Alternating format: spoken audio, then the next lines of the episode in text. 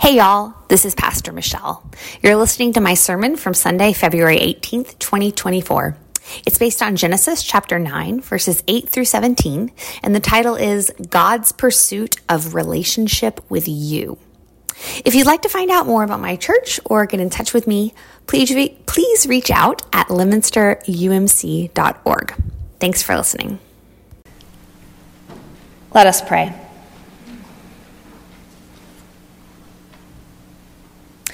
Holy God, we thank you for your presence here in our midst today.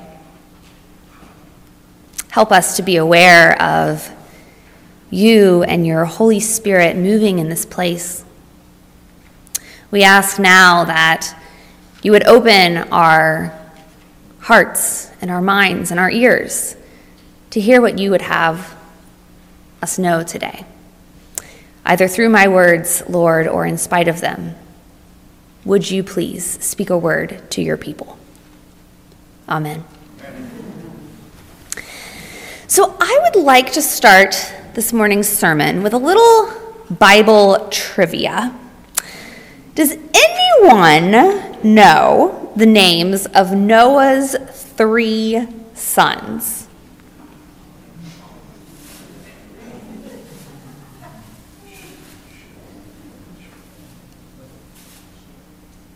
Oh my goodness. Okay. As soon as I tell you,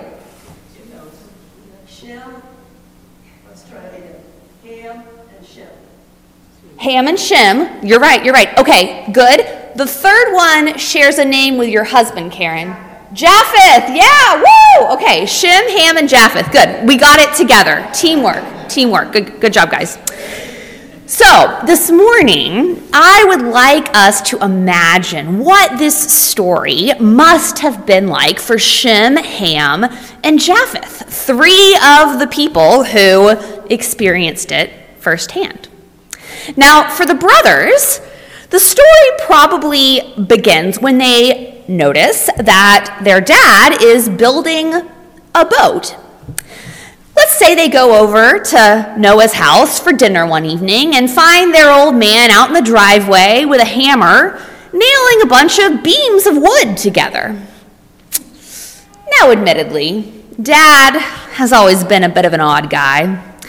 When the boys were growing up, he was always praying and talking to God, and his moral compass was annoyingly straight. Shem, Ham, and Japheth were the last of their friends to be allowed to go on dates or see PG 13 movies. But this whole boat thing is another level entirely. And so that night at dinner, the brothers decide that it's time to stage an intervention. Shem begins the conversation sheepishly Dad, we're, we're a little concerned about your new project. Hearing their concern, Noah decides that it's time to explain himself and justify his new obsession. And so he explains to his sons the backstory of the giant half built boat out in the driveway. He says, Well, boys, God told me that He has seen all of the bad things happening in the world and how evil people have become. In fact, society has gone so downhill that God actually said that he regrets creating humans in the first place. And so, as punishment, he is planning to destroy us with a flood. Now, fortunately, Noah continues, God has looked upon me with favor because of my righteous lifestyle. And so God told me to build this boat in order for me and for our family to be saved when the flood comes. Now, Shem, Ham, and Japheth must have had some mixed feelings about all of this. Even if they did believe their dad, and let's say that they did believe him, The thought of a flood destroying the entire world is really scary. Their homes will be washed away, their businesses will be destroyed, their friends will be killed. Furthermore, they probably have a mixture of feeling relief and feeling guilt that they are being spared on account of their dad's faithfulness. After all, they aren't the ones who have been praying and living righteous lives. They aren't the ones who have found favor with God. If it wasn't for Noah, Shem, Ham, and Japheth would be drowned along with everybody else. But perhaps more than anything, the most terrifying and downright disturbing thought of all is the thought of an all knowing, all powerful God looking down from heaven and seeing all the bad things that they had thought and done in their life, and then causing massive, large scale destruction of the world as punishment. Is that really who God is? Is it? Now, I have to admit, I've never really understood why people think this story is appropriate for children. Now, I'm not saying we shouldn't tell the kids the story, but I don't understand why it's like number one on like the Bible's greatest hit list for kids. I get that the animals are cute and the rainbow is pretty, but other than that, this story is terrifying. And the scariest part of it for us today is probably exactly the same thing that Shem, Ham, and Japheth found most scary, which is the notion of an all knowing, all powerful God raining down destruction to punish us for our sin. I wonder if anyone here has ever wondered, even if just a little bit, if the bad things happening in your life are God's way of punishing you for something. Or if the bad things happening in the world, like crime, violence, natural disaster, maybe those are God's way of punishing our entire society for all the ways in which we collectively have done wrong. It's not an uncommon thing for people to ponder. But is that the God that we know? Well, no, it's not. I'll say that for starters, but why not? Why not? Well, the story of Noah and the ark and the rainbow covenant tells us why not.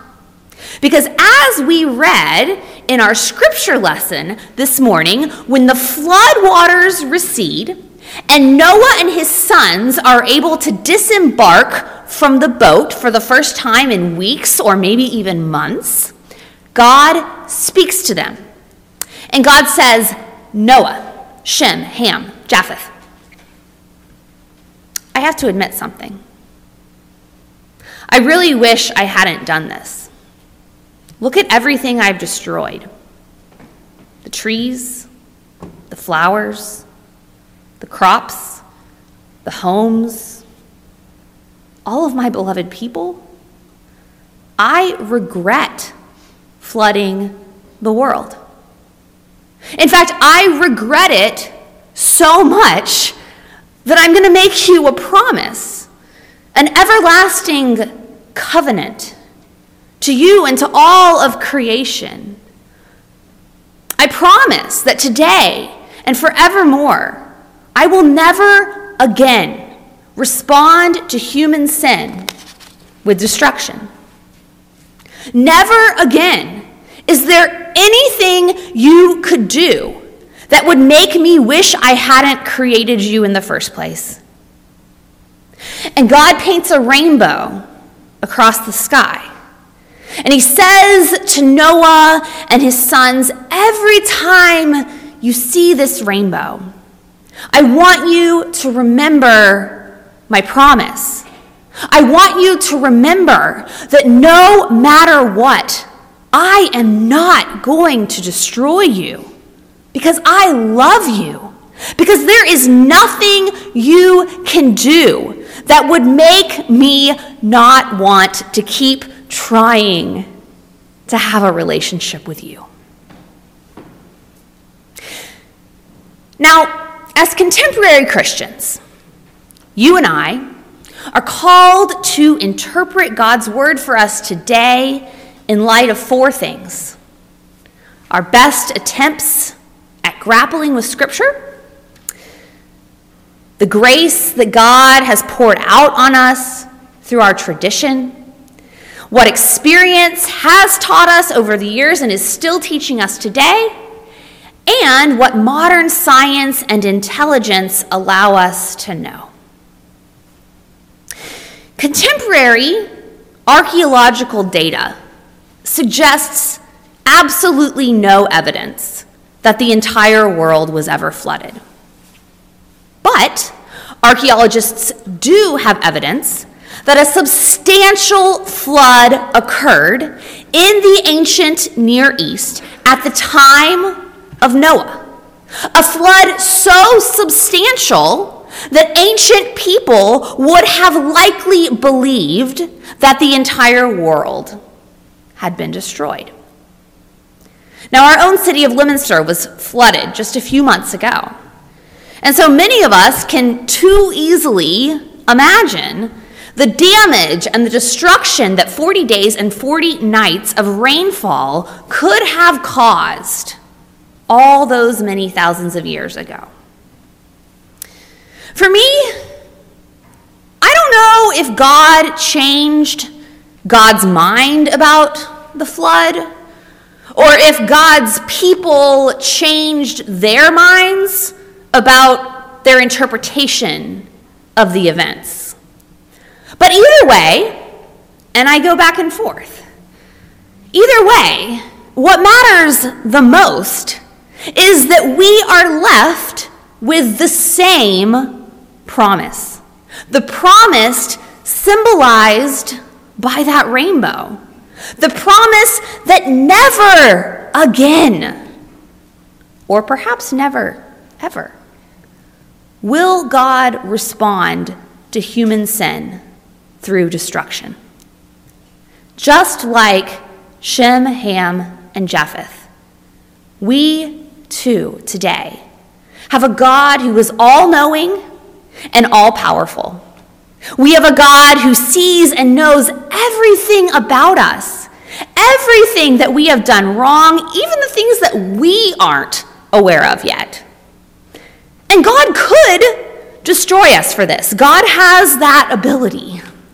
God could say, These human beings are living so far outside my will, I regret making them. God could burn this whole thing down and wipe us out and send us to hell and start clean. But He doesn't. He doesn't. And He won't. And it's an eternal promise. It's an infinite covenant that God has made with all of humanity and all of creation forever and ever. Amen.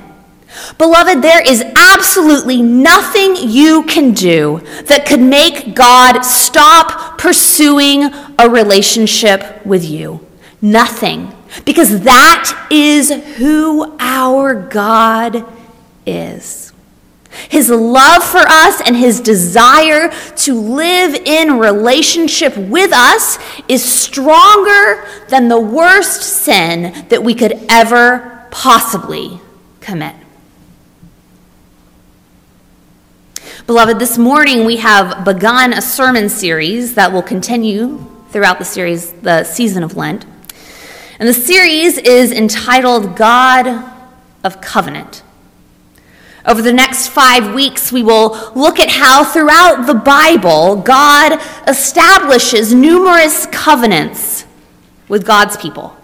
And all of the covenants are about God pursuing relationship with human beings like you and like me, God trying again and again and again, relentlessly, in spite of our sin, to make a way for us to dwell in loving relationship with Him.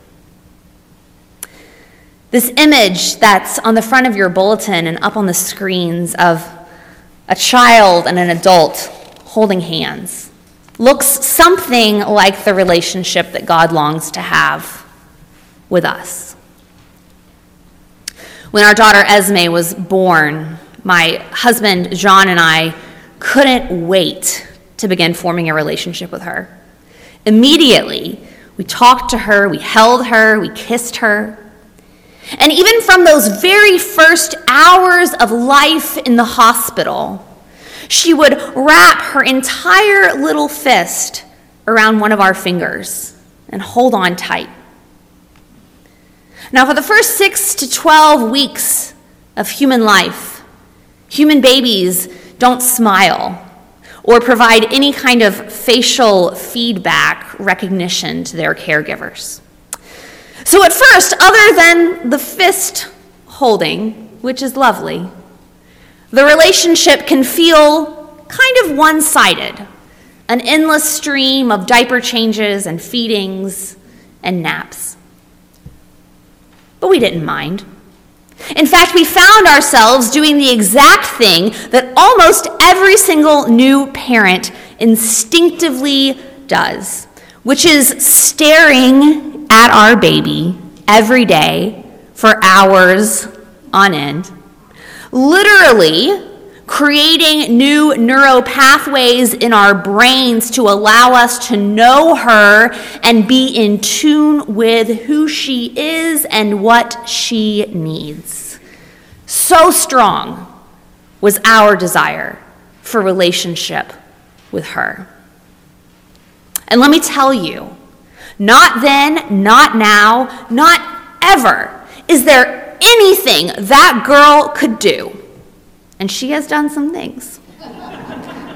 there is nothing she could do that would make us stop pursuing a relationship with her.